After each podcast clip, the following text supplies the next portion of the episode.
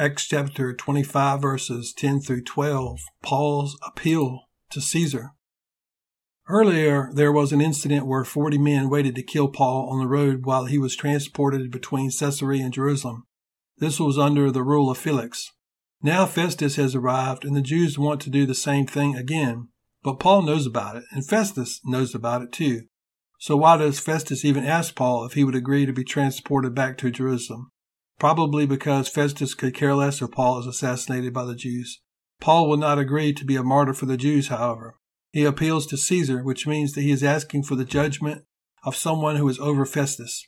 I get the impression that appealing to Caesar is a risky choice to make for Paul, or he would have already done it under Felix. But now he has no choice left. Also, the Lord told Paul he would be going to Rome. I wonder if Paul imagined that he would travel to Rome as a prisoner on a slave ship.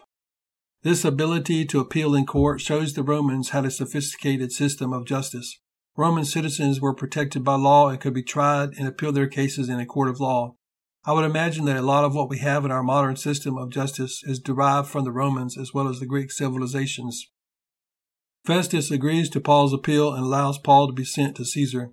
However, before he leaves, Paul will have opportunity to testify in front of other kings.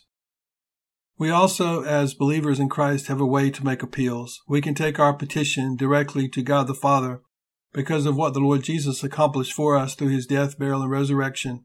The Lord Jesus paid the penalty for our sins. We have been provided with pardon and forgiveness because Jesus took our place upon the cross. God the Father declares us not guilty because of what Jesus did for us.